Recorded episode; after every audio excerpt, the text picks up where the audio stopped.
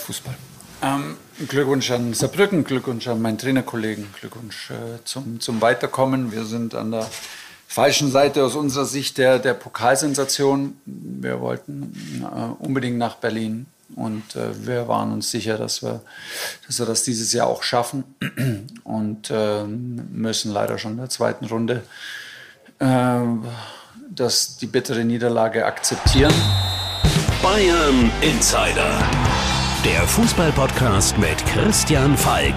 News, Hintergründe, Transfers und alles rund um den FC Bayern. Servus beim Bayern Insider. Mein Name ist Christian Falk und ich bin Fußballchef bei Bild. Danke, dass du reinhörst. Bei mir im Studio heute wieder mein lieber Kollege, Freund und Chefreporter Tobi Altscheffel. Servus, Tobi. Servus, Falki. Ja, Tobi, was, was soll man eigentlich sagen? Es ist wirklich, das Wort ist eher peinlich viel in der Runde, wo ich geschaut habe.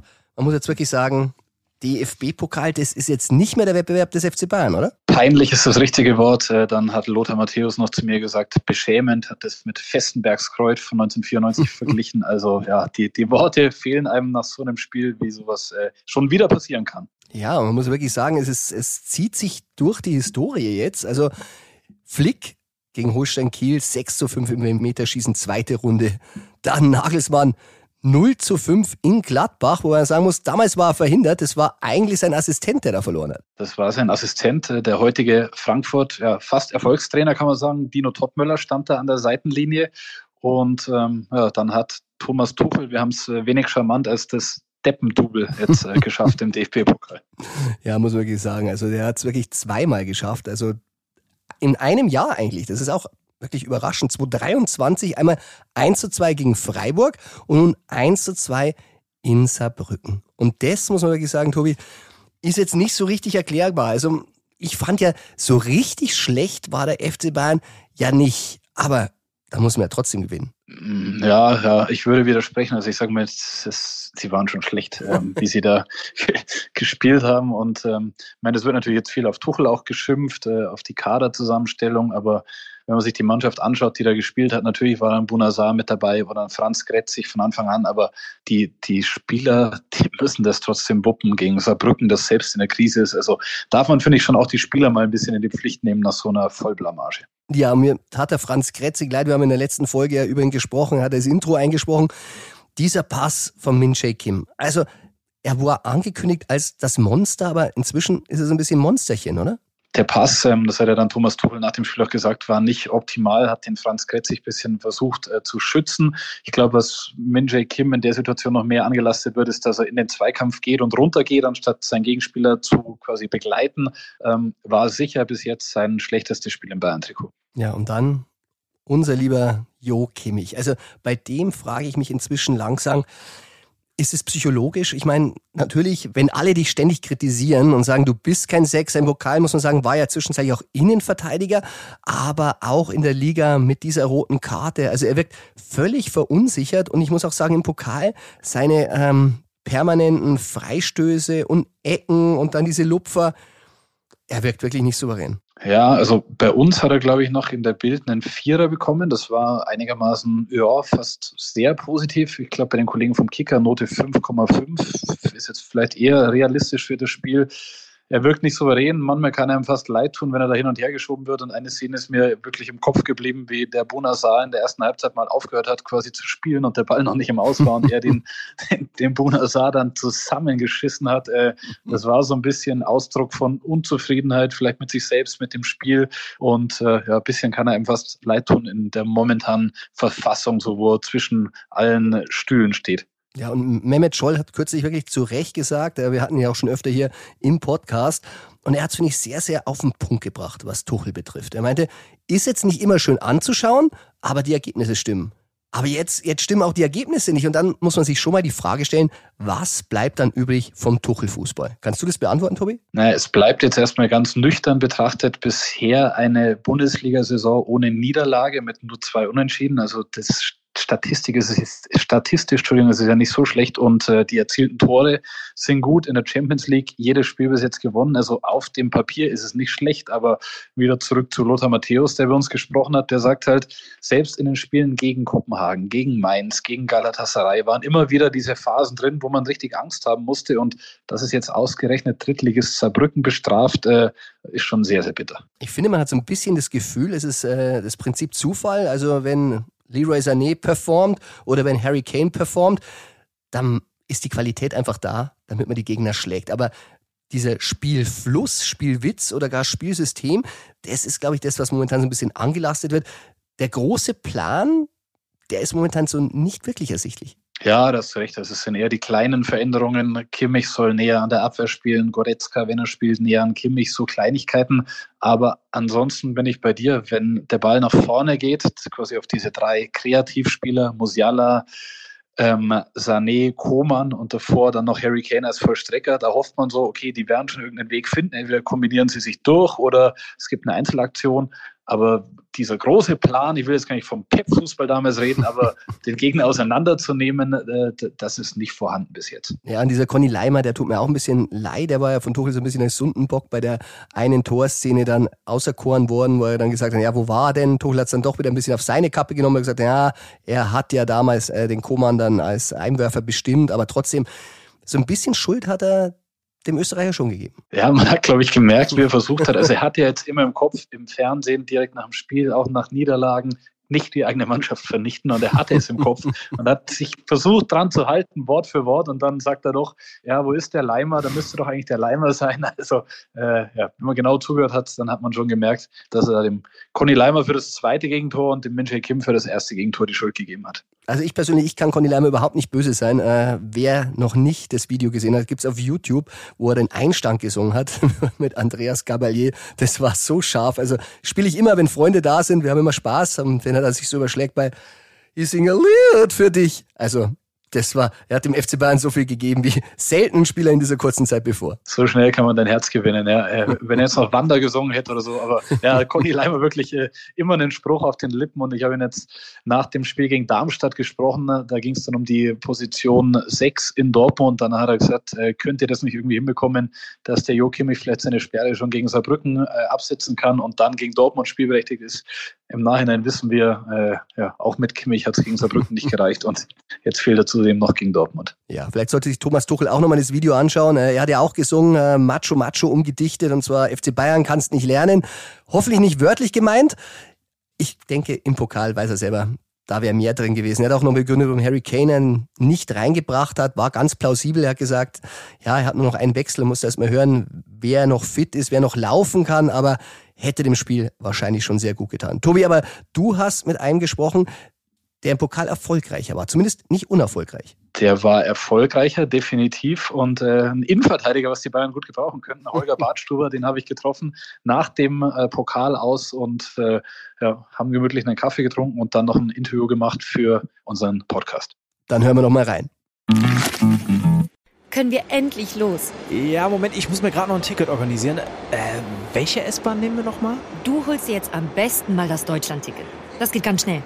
Und schon können wir mit allen Bussen und Regionalbahnen fahren, wann wir möchten. Und auch wohin wir wollen? Ja, wir steigen einfach ein und müssen uns mit dem Deutschland-Ticket um keine weiteren Tickets kümmern. Egal, ob du montags damit ins Büro fährst oder wir spontan nach Berlin wollen oder am Wochenende ins Grüne. Okay, das heißt, wenn ich mit den Jungs zum Auswärtsspiel will, steige ich einfach mit meinem Ticket in die Regionalbahn und den Bus und fahre zum Stadion. ja, ganz genau. Aber jetzt geht's erstmal zum Shoppen in die Stadt. Und wann möchtest du losfahren?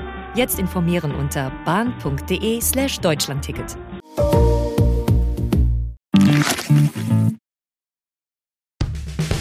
Bayern Insider. Der Legendentalk. Holger Badstuber bei uns im Bayern Insider. Äh, die Bayern blamieren sich im Pokal gegen Saarbrücken mal wieder. Deine Karriere eigentlich ohne Pokalblamage verlaufen? Ja, soweit zum Glück. Äh, kann natürlich immer mal passieren, aber jetzt ist es dann ja doch dreimal in Folge ein frühes Ausscheiden. Und das äh, ist dann schon auch ein Signal für den Verein, dass äh, ja, eine gewisse ähm, ja, Rolle für den, für den DFB-Pokal schon verloren gegangen ist, auch innerhalb des Teams. Wie siehst du die Mannschaft? Also es sind immer mal wieder neue Stars sozusagen dazugeholt worden, aber so der richtige Charakter der Mannschaft, der fehlt vielleicht ein bisschen. Ja genau, so, bei solchen Spielen, da muss man mit der richtigen Ernsthaftigkeit rangehen. Aber äh, wie auch gestern schon gesagt wurde, vielleicht äh, reicht es dann nicht mit der, mit der gewissen B-Mannschaft aufzutreten, sondern mit der A-Mannschaft aufzutreten und dann sukzessive im Spielverlauf äh, zu wechseln, wenn das Ergebnis gegeben wäre. Aber so war es nicht. Äh, die Mannschaft hat gerade in der ersten Halbzeit, glaube ich, äh, ja, nicht viel besser gespielt als Saarbrücken. Und in der zweiten Halbzeit, ab der 65. Minute, war dann das, das, ja, das Gewicht schon auf der Bayern-Seite. Aber der Nucky Punch gab es dann auf Saarbrückener Seite. Und das ist dann einfach bitter, wenn es einfach ja, über die Jahre hinweg äh, jetzt schon öfters passiert ist, weil äh, Pokal ist einfach ein, ein, schöner Titel, den man einfach auch einfangen könnte. Und gerade weil auch Leipzig jetzt schon auch früher aus, ausgeschieden ist, hätte man den Pokal auf jeden Fall ähm, ja, vielleicht auch einfacher erreichen können. Du hast in vielen äh, großen Bayern-Mannschaften gespielt, die über die Jahre zusammengewachsen sind. Jetzt sind in der Mannschaft große Spieler, große Namen, aber fehlt vielleicht ein bisschen an dieser Struktur in der Mannschaft, dass man sagt, das ist eine, die auch Großes erreichen kann. Ja, weil er, weil er wie gesagt noch nichts zusammengewachsen ist. Also äh, das ist auch nicht so, was der Trainer so beeinflussen kann, glaube ich. Das ist, müssen die Spieler untereinander ähm, ja, erarbeiten, miteinander sprechen, kommunizieren, äh, nicht nur auf dem Platz, sondern neben dem Platz viel miteinander äh, einfach zu tun, um sich besser zu kenn kennenzulernen, um Vertrauen, ähm, ja, gegenseitiges Vertrauen zu schöpfen und das dann halt auf dem, auf dem Platz widerspiegeln. Und das äh, gibt die Mannschaft mir nicht rüber, ähm, nicht nur bei diesem Spiel jetzt gestern, sondern auch bei, ein, bei vielen anderen Spielern schon in der Vergangenheit. Ähm, und äh, das ist schon ein Problem, was ich sehe im, im Verlauf oder für den Verlauf der, der kommenden Saison. Samstag Dortmund, äh, der Klassiker. Wie groß ist der Druck dann nach einer Niederlage in Saarbrücken bei diesem Spiel? Ja, der Druck ist erstens deswegen hoch, aber zweitens auch, weil es der Klassiker ist. Und äh, man natürlich auch ähm, ja, die Tabellensituation anschauen muss. Und eine Niederlage wäre nicht gut, wäre jetzt nicht äh, hochkarätig schlimm, aber es ist trotzdem Dortmund und äh, gegen Dortmund will man gewinnen als, als FC Bayern München und gerade in Dortmund ist es schön zu gewinnen. Aber ähm, auch die Ausfälle in der Abwehr zeigen jetzt wieder, dass es auf jeden Fall kein einfaches Spiel für Bayern München wird und Dortmund vielleicht sogar äh, im kleinen Vorteil ist. Du lieferst mir die Vorlage für die letzte Frage, die Ausfälle in der Abwehr. Jerome Boateng trainiert jetzt wieder, könnte wieder ein Thema werden. Ähm, kannst du eigentlich nicht nochmal die Schuhe schnüren und für ein halbes Jahr aushelfen bei den Bayern. Ah, das, da bräuchte ich jetzt zu lange, um wieder wirklich in Form zu kommen. Äh, nein, nein, die Zeit, ist, die Zeit ist vorbei, das ist auch gut so. Ja, aber sicherlich jetzt ist wirklich die, die Frage, die vor fünf, sechs Wochen gestellt wurde, die gleiche jetzt wieder, weil man einfach einige Ausfälle ähm, hinnehmen muss.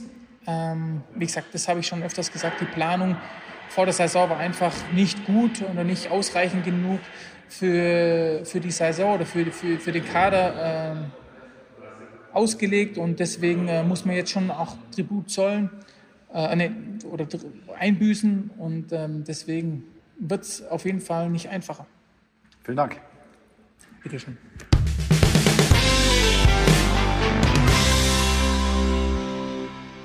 Ja, Dobi, du hast es schon erwähnt, die Kaderdichte ist natürlich auch ein Grund, darf keine Entschuldigung sein beim Aus gegen einen Drittligisten.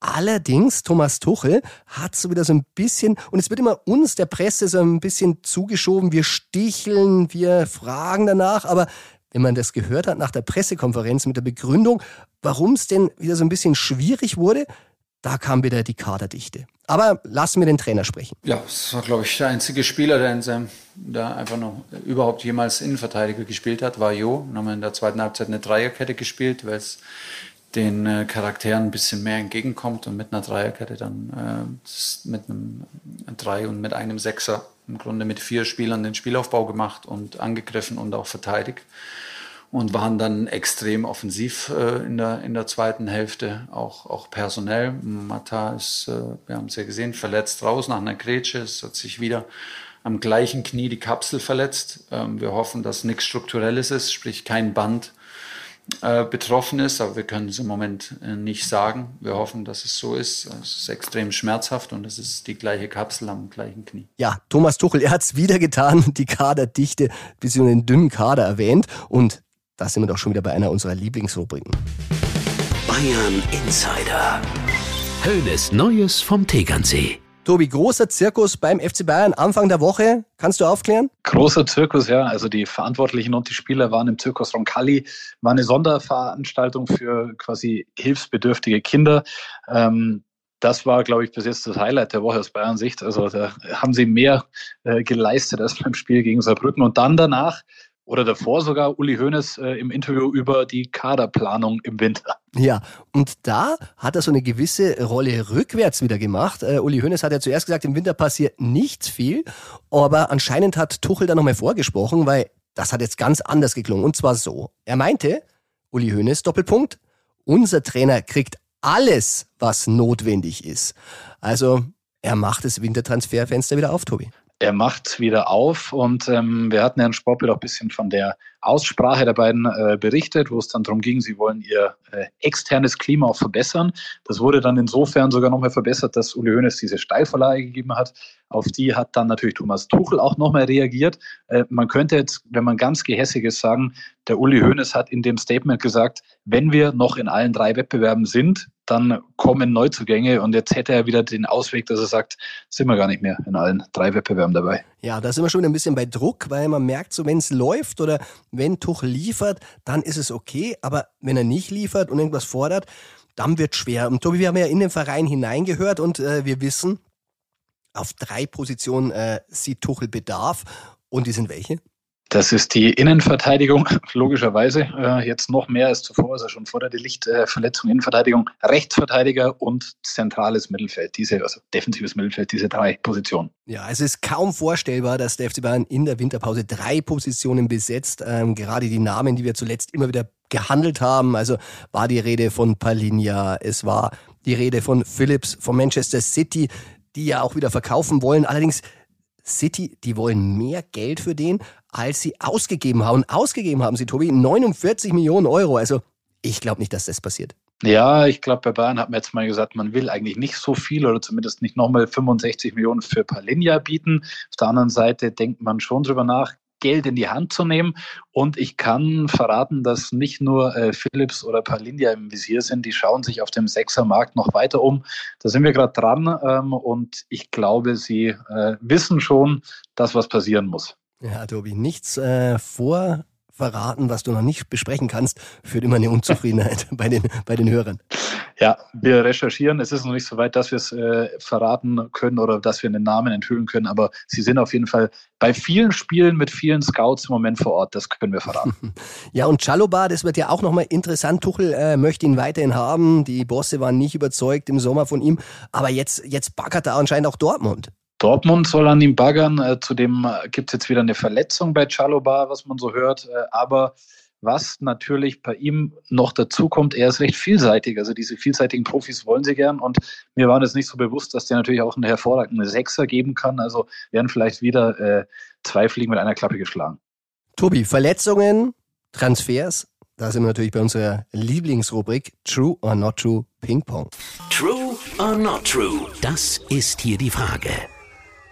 Also einer, der zuletzt natürlich schmerzlich gefehlt hat und äh, hat nicht immer gefehlt, aber zuletzt war er wirklich konstant, das ist Dayot Upamecano. Und da sind wir schon bei der ersten Theorie und die heißt, Upamecano hat die Robbenverletzung. Tobi, ist es true or not true? Das ist true.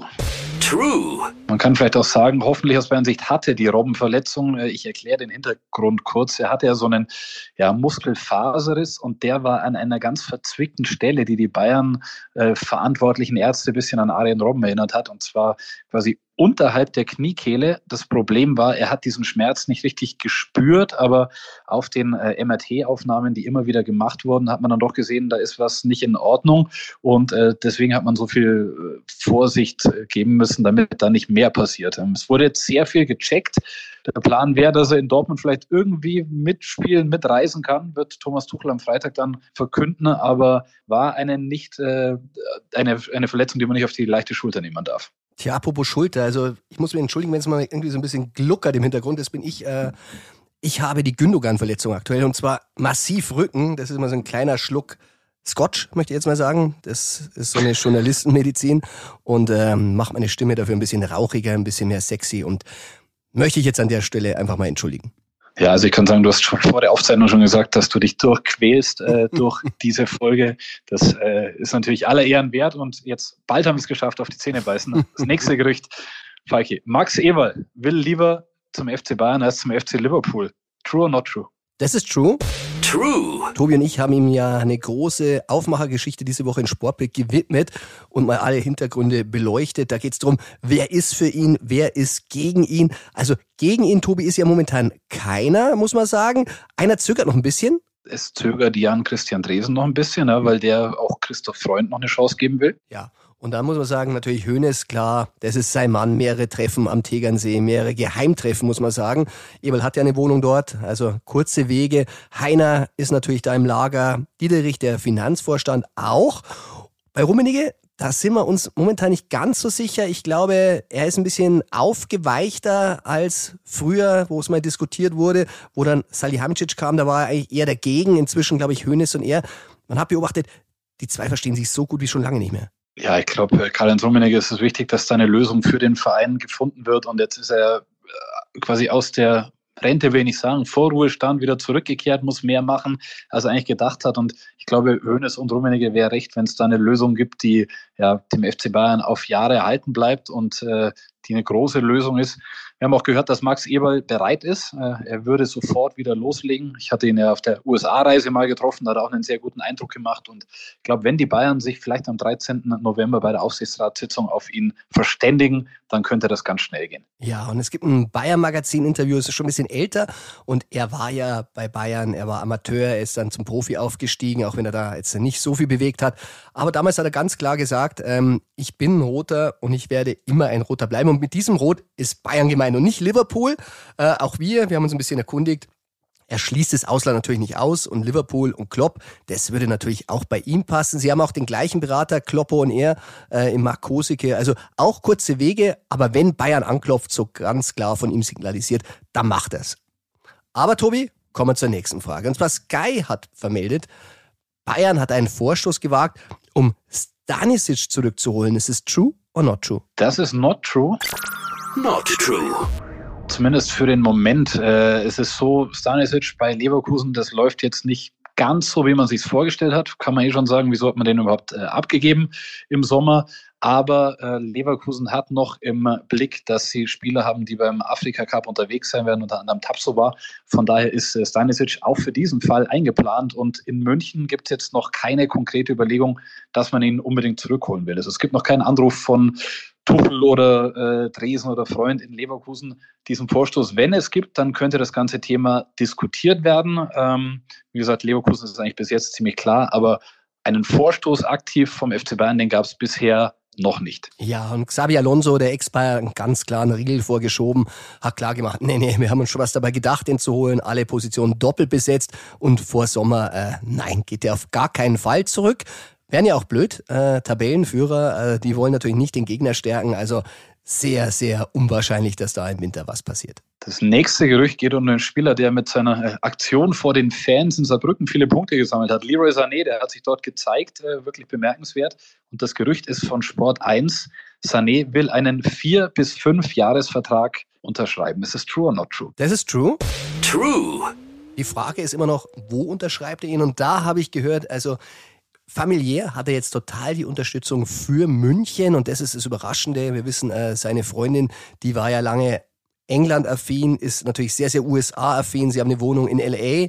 Aber die Familie hat sich jetzt eingelegt in München und zwar das Haus äh, ist fertig renoviert. Die haben da einen schönen Garten, die haben einen Pool und äh, die Familie Sané fühlt sich sehr, sehr wohl. Und ich glaube, also zum Beispiel Liverpool würde sie da weniger reizen, als jetzt in München zu bleiben. Man weiß nicht, welche Clubs kommen. Ich meine, Real Madrid äh, ist da immer so ein bisschen im Gespräch, aber die haben natürlich auch andere Pläne.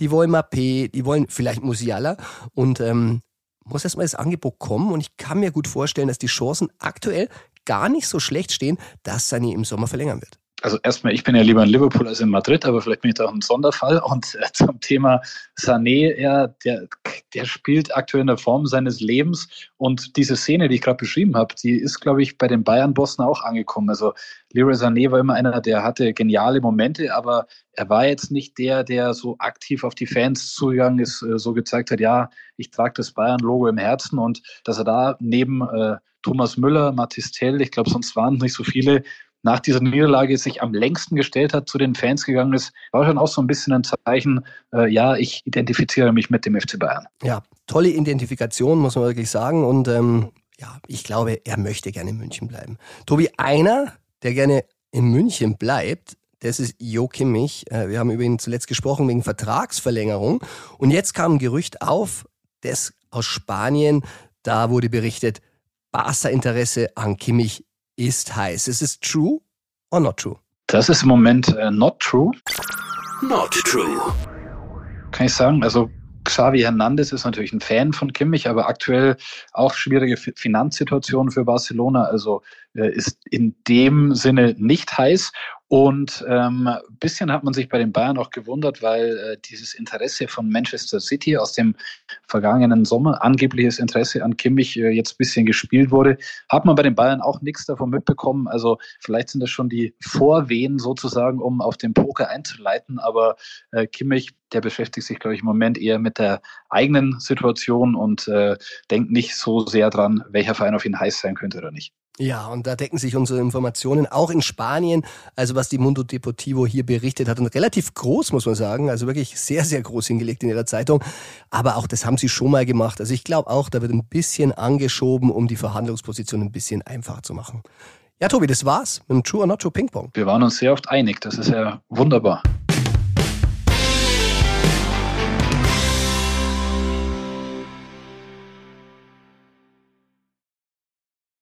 Ja, über einen müssen wir natürlich unbedingt noch sprechen und er ist wieder zurück. Manuel Neuer in der Liga zurück, im DFB-Pokal zurück und ich muss sagen, er hat eine sehr, sehr gute Figur gemacht. Also er war jetzt nicht schuld am Ausscheiden im Pokal und gegen Darmstadt da sowieso nicht. Und ähm, Tobi, du hast ihn nach dem Spiel gesprochen und da hören wir doch jetzt erstmal rein. Ich bin jetzt gut reingekommen und äh, freue mich über die nächsten Aufgaben und ähm, kann jetzt natürlich nicht sagen, welches Level ich habe. Äh, ich weiß nicht, diese Einstufung mit den Levels, äh, die habe, kannte ich noch nie.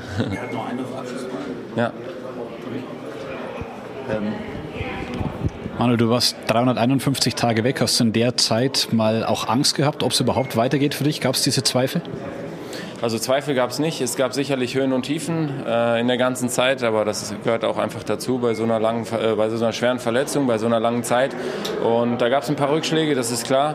Aber am Ende bin ich so froh, dass ich so tolle Menschen um mich herum äh, hinter mir gehabt habe und äh, dass sie äh, die richtigen Entscheidungen auch einfach getroffen haben. Und ähm, für mich war es äh, wirklich immer so, dass ich auch viel Zuspruch bekommen habe, dass sie positiv gestimmt waren und dass sie auch alle daran geglaubt haben, dass ich wieder zurückkommen kann.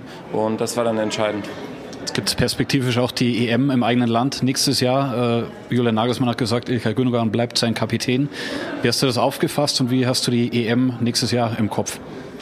Ja, erstmal äh, habe ich gestern noch mit Julian Kontakt gehabt und äh, er hat mir alles Gute gewünscht fürs heutige Spiel. Und ich denke, erstmal ist wichtig natürlich, dass ich jetzt heute mein Spiel hier gemacht habe, dass es gut ausgegangen ist, dass ich meine Leistung zeigen konnte und alles andere, das sind Themen von morgen. Letzte Frage. Die Menschen, die hinter dir waren, war auch Sven Ulreich in der letzten Zeit, der aber sofort gesagt hat, er gibt dir den Platz im Tor zurück. Äh, was bedeutet dir die Lo Loyalität von Sven Ulreich? Ich glaube, dass wir ein sehr gutes Verhältnis haben und das ist keine äh, Loyalität von heute oder von gestern, sondern die besteht schon seitdem wir zusammen hier bei Bayern München ähm, im Verein sind und äh, ich weiß und war auch immer ein Fürsprecher von, von Ulle, dass er auch derjenige ist, der hier immer seine Leistung zeigen kann und der immer sein Mann stehen kann. Das hat er immer schon bewiesen, egal in welcher Saison das war und äh, ich habe ihm den Rücken gestärkt, genauso wie er mir den Rücken stärkt und da wird es auch nie was anderes geben. Ja, Tobi, du bist ihm Aug in Aug gegenübergestanden, dem Comebacker des Jahres, muss man sagen. Was für einen Eindruck hat er auf dich gemacht? Ja, ich habe ihn ja jetzt äh, seit, glaube ich, 12, 13 Jahren begleiten dürfen und viele Titel auch erlebt, die er gesammelt hat und so glücklich und gelöst habe ich ihn selten gesehen. Also er hat sich extrem viel Zeit genommen für uns, für unsere Nachfragen, äh, hat dann nochmal allen Weggefährten gedankt, hat sich bei Sven Ulreich ausdrücklich bedankt. Und was mich am meisten überrascht hat, ich habe ihn dann später in der äh, Mixzone der schreibenden Reporter nochmal gesprochen und da hat er gesagt, Marc-André Testegen, der ist gerade die Nummer eins in der Nationalmannschaft. Also auch äh, eine gewisse Demut bei ihm, das tut ihm auf jeden Fall in dem Fall nach der langen Verletzung sehr, sehr gut. Ja, und für mich auch der entscheidende Unterschied gewesen, einfach, dass er da jetzt momentan entspannt und locker bleibt. Ich meine, die EM, das war sein großes Ziel. Es hätte vielleicht sein Karriereende werden können bei der Heim-EM in Deutschland. Ich glaube, wenn es denn weiterhin klappt mit seinen äh, Verletzungen, dann glaube ich, macht er jetzt doch weiter, auch beim FC Bayern. Aber dass er da cool geblieben ist. Ich erinnere mich einmal war er schon mal schwer verletzt und ich bin dann zu Marc André Ter Stegen nach Barcelona geflogen und hatte damals ein Interview mit ihm gemacht, welche Ziele er hatte. Das war vor der WM 2018 und da muss man sagen, da war die Neuer-Seite eigentlich schon schwer beleidigt. Ja, das kam da nicht so gut an. Ähm, da hat er ein bisschen gelernt und, oder was heißt, ja, ich glaube gelernt, er ist reifer geworden, demütiger. Und äh, in Sachen Karriereende höre ich so aus dem Umfeld von Neuer, dass dieses fast Jahr Pause hinten angehängt werden soll. Also ich glaube, dem geht es jetzt nicht darum, bleibt er noch ein Jahr oder nicht oder verlängert um ein Jahr, sondern in seinem Kopf ist eher, zwei Jahre, vielleicht sogar drei Jahre. Ich glaube, der kann sich vorstellen, äh, auch mit 40 noch ähm, sehr aktiv Fußball zu spielen. Ja, also Manu Neuer hat wieder Blut geleckt, weiterzumachen. Thomas Müller sowieso. Also wird mal spannend, wie unsere zwei verbliebenen Weltmeister beim FC Bayern ihre Karriere beenden wollen. Tobi, ich sag vielen Dank, dass du da warst und ich blicke noch ein bisschen auf das Spitzenspiel voraus. Wenn du Richtung Dortmund schaust, sag nochmal schnell, wie ist dein Gefühl? Also normalerweise würde ich sagen, wenn die Bayern so angeschossen sind und werden, dann schlagen sie zurück. Aber die Personaldecke ist natürlich extrem eng. Ähm, wird sehr spannend, aber die Bayern werden es schon wuppen irgendwie. Ich sage dann so 3-2 für Bayern vielleicht. Alles klar. Tobi, dann bis dann. Bis dann, Falki.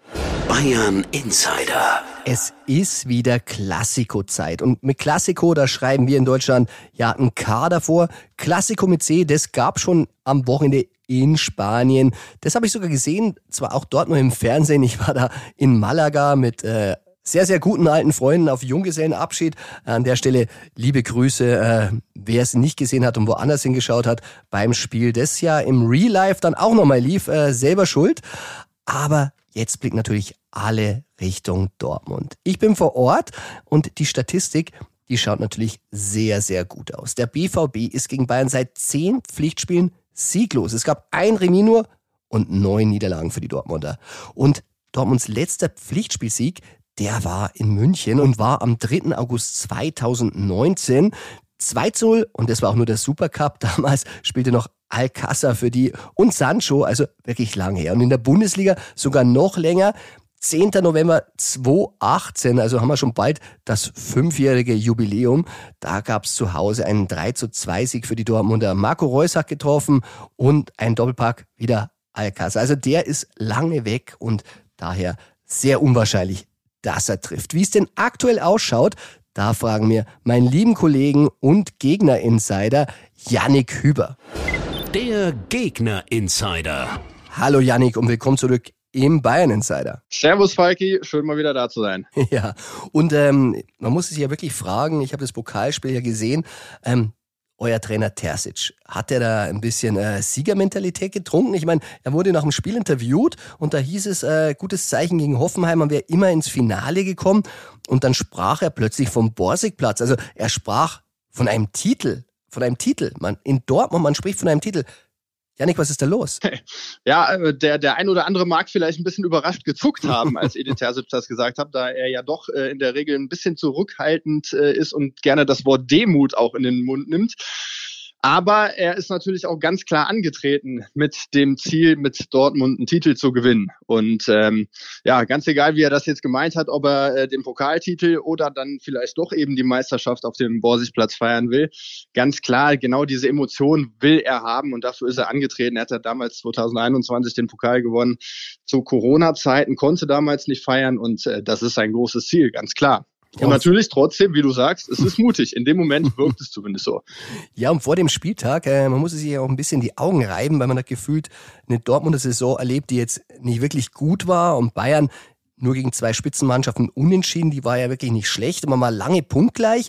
Und jetzt in Frankfurt, dieses Unentschieden. Also Brandt hat nochmal ausgeglichen. War das eher ein Punktgewinn oder war das eher zwei Punkte Verlust? Ja, das, das kann man tatsächlich aus, aus beiden Perspektiven so oder so sehen. Ähm, ich würde tatsächlich sagen, Frankfurt ist ein Gegner, der, der aktuell stark ist, der sich auch selber gesteigert hat. Und nach einem 0 zu 2 Rückstand so zurückzukommen, würde ich eher tatsächlich als Erfolg werten. Auf der anderen Seite gab es natürlich Aktionen, über die man reden muss. Das war einmal die, die Schwachstelle hinten links mit Rami Benzebaini, der zwei Tore ja, wirklich katastrophal verteidigt hat und mitverschuldet hat. Äh, eigentlich, eigentlich ganz lange in Bayern check Also bei Gladbach gegen Bayern war der immer einer der gefährlichsten. Definitiv. Der hat, ähm, ich glaube, in sechs Spielen mit Gladbach gegen Bayern vier Tore gemacht. Äh, das ist sicherlich was auch, wo die Dortmunder darauf hoffen und warum sie ihn geholt haben. Aber sie müssen im Moment feststellen, sie haben mit ihm eher Bundesliga-Durchschnitt als Bundesliga-Spitze geholt. Das war die eine Schwachstelle und die andere war, ja, das Thema haben wir ja auch schon mal ein bisschen beleuchtet. Julian Brandt, der dann reinkommt und ähm, ja erstmal mit äh, Hackentrick ähm, ja den den ähm, Ballverlust äh, zulässt, der dann zum Gegentor zum zwischenzeitlichen 3 zu 2, wenn ich mich jetzt recht in Sinne genau ja. führt. Ähm, da dann schön, ja, darf man so sagen, ne, Anschiss von Mats Hummels bekommen. Und genau dieses Zeichen wollte der, der Anführer der Borussen auch setzen, indem er gesagt hat, genau diese Kleinigkeiten, die dürfen wir uns eben nicht erlauben, wenn wir ganz oben angreifen wollen. Das hat er ähm, Julian Brandt dann ganz deutlich klar gemacht. Und ähm, ja, der hat ja zumindest auch reagiert mit dem 3-3. Ja, und ich finde Julian Brandt, finde ich ja ziemlich cool, muss ich sagen. Ich kenne ihn schon seit der Zeit aus Leverkusen. Da hatte ich ihn besucht und auch ein Trikot mitgenommen, und zwar von der deutschen Nationalmannschaft. Und damals wurde die Nummer 10 frei und ich hatte einen Pinsel und eine Farbe dabei. Und ich wollte, dass er da auf dieses Trikot die Nummer 10 drauf malt und wir das im Foto festhalten für unsere Story, weil er war der Zehner der Zukunft bei der deutschen Nationalmannschaft und der Pressesprecher von Leverkusen, der hat auf ihn eingeredet. Er soll das nicht machen mit dem Druck und was weiß ich. Und Brandt hat sich das alles angehört und jeder andere Profi, glaube ich, wäre dann eingebaut und gesagt, nee, sowas mache ich nicht. Und Brandt hat sich das alles angehört und hat dann gesagt, hab ich Bock drauf, mache ich doch. ja, also. das, das, das passt zu ihm, weil er ja schon auch ein eloquenter Spieler ist. Also der nimmt sich auch in Interviews Zeit und, und äh, kann das dann auch gut erklären und rechtfertigen, warum er sowas macht. Und an der Stelle fällt mir ein, ich glaube, das war noch zu Zeiten von Yogi Löw, da hat er dann tatsächlich auch die Nummer 10 im Nationalteam versprochen bekommen. Ja. Und ähm, ja, das ist dann allerdings irgendwie in seiner Karriere so ein, so ein bisschen verschütt gegangen. Mittlerweile hat er ja dann so ein, ja, eine kleine Rotation drin gehabt, zuletzt die 11, davor die 17 meines Wissens, beim BVB die 19. Also ähm, ja, und trotzdem äh, ist seine, seine Leistung, wenn er, wenn er denn auf Topform ist, ist sie zehnermäßig, ganz klar. Ja, aber das ist bei Brandt wie bei Dortmund. Ich finde dann deshalb ist so symbolträchtig. Da fehlt einfach die Konstanz. Also zeitweise wirklich sehr, sehr gut. Und da sind wir auch schon wieder bei Marco Reus, der jetzt wieder da ist, sein Comeback erlebt, trifft. Aber auch er ist so ein Dortmunder Sinnbild. Also ich sehe ihn, viele Bayern-Fans sehr gerne, noch weint auf dem Rasen am letzten Spieltag, weil das soll es am Ende immer nicht sollen sein. Ja, ich glaube, der, der Schritt dann zu sagen, ich gebe die Kapitänsbinde ab, da ist ja auch viel drüber gesprochen worden, war am Ende der richtige, weil ich glaube, den Druck, den er dann von außen bekommt, den ist er jetzt ein bisschen losgeworden. Er kann sich wirklich auf sich und sein Spiel konzentrieren. Der hat auch weiterhin Anführerqualitäten, aber die muss er eben nicht nach außen zeigen. Er war ja auch noch nie der große Lautsprecher in in den Medien, sondern hat das eben nach innen gemacht. Und das funktioniert aktuell ja, doch ganz ordentlich. Besser sogar, als sich die Dortmunder das vorgestellt haben. Auch Julian Brandt, wo wir eben bei ihm waren, musste natürlich ein bisschen drunter leiden, weil er seine Lieblingsposition auf der 10 erstmal ähm, ja, an Marco wieder abgeben musste. Aber ähm, insgesamt gibt der Erfolg ähm, ja, dem, dem gesamten Mittelfelder gerade recht. Ja, und einer, der natürlich immer im Blickpunkt steht, weil er bei der Nationalmannschaft auch ein bisschen im, im Zahnalter von über 30 zu den Hoffnungsträgern zählt, ist Fülle Füllkrug. Also finde ich auch ein total cooler Typ. Ich kenne ihn nur aus der Nationalmannschaft. Wie macht er sich denn aus deiner Sicht in Dortmund? Exakt, exakt genauso. Das war mein, mein erster Gedanke, als er kam, war, boah, reicht das wirklich? Hat der das Format Champions League, das, was ja Sebastian Aller eigentlich unbestritten hat? Ähm, und im Nachhinein muss ich sagen, der tritt hier genauso auf wie bei der Nationalmannschaft. Man könnte schon fast sagen, er ist ähm, ja wie so der, der Pressesprecher fürs, ähm, fürs Dortmunder Team. Und ja, der, der kann das einfach verkörpern, der kann das nach außen leben. Ähm, auch ich habe diese, diese Aktion von ihm immer noch im, im Kopf, wo er dann mit den, mit den Bremen-Schienbeinschonern ähm, in Dortmund aufgelaufen ist. Und, und der ist einfach einer, der, der kann das nachher authentisch erklären. Der stellt sich vor die Kameras und sagt, yo, ich stehe dazu und warum soll ich die denn wegschmeißen? Ähm, und das kommt einfach an. Und das kommt auch im Team an. Und ähm, der hat dann ein hohes Standing und er trifft ja auch. Hm. Und jetzt wird es natürlich interessant. Also beim Duell am 8. Oktober 22, Dortmund Bayern. 2 zu 2. Das war mal wieder ein Punktgewinn für Dortmund. Und dieses Mal? Tja, ähm, wir gehen, lass uns noch mal kurz vielleicht über das, über das letzte Spiel in München sprechen. Das ist, woher hätte ich dir jetzt erspart? Ein 4 zu 2. Ein 4 zu 2 war es. Genau. Aber seitdem ist äh, Borussia Dortmund in der Liga ungeschlagen, nämlich genau seit äh, wettbewerbsübergreifend 17 Spielen. Und ich glaube, sie werden alles dafür tun, dass diese Serie nicht reißt. Ich glaube tatsächlich auch, dass sie nicht reißen wird. Ich sage aber auch, es wird sehr, sehr schwierig, ähm, ja, da jetzt äh, die Münchner zu schlagen. Also da tue ich mich noch schwer. Denn ich glaube, das Ergebnis der Bayern im Pokal, die Niederlage äh, in Saarbrücken, die ist verdammt gefährlich für Borussia Dortmund. Denn die Bayern, die werden jetzt äh, erst recht nichts anbrennen lassen wollen.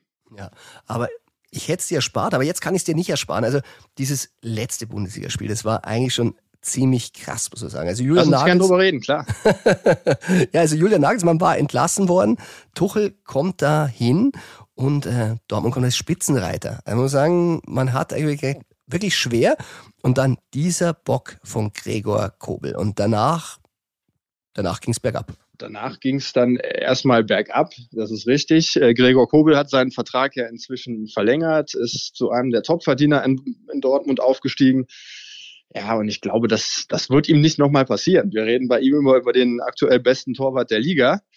Auch wenn Manuel Neuer jetzt demnächst wieder auf der auf der anderen Seite gegenüber von ihm steht, bleibe ich dabei, dass er aktuell der Beste ist. Und ähm, der, der hat sich davon sofort erholt, gut erholt, äh, macht ja nebenbei auch Mentaltraining. Da lege ich mich fest, das wird ihm so schnell nicht nochmal passieren. Also ich bin gespannt. Das wird auch ein bisschen für ihn äh, die Reifeprüfung, der Drucktest, ob er das jetzt nochmal besteht. Also Dortmund könnte an Bayern vorbeiziehen. Und ähm, ja, das ist immer so ein bisschen die Situation. Ich denke unentschieden, aber ich glaube nicht, dass Dortmund gewinnt. Ja, genauso habe ich es ja auch schon angedeutet. Äh, die, die Serie wird weiter Bestand halten haben, aber ähm, der Sieg, der äh, wird leider nicht an die Dortmunder gehen. Aber an die Bayern dann logischerweise auch nicht. Wunderbar. Janik, dann sage ich vielen Dank, dass du da warst und wir sehen uns im Stadion. So machen wir's. Alles klar. Servus. Danke.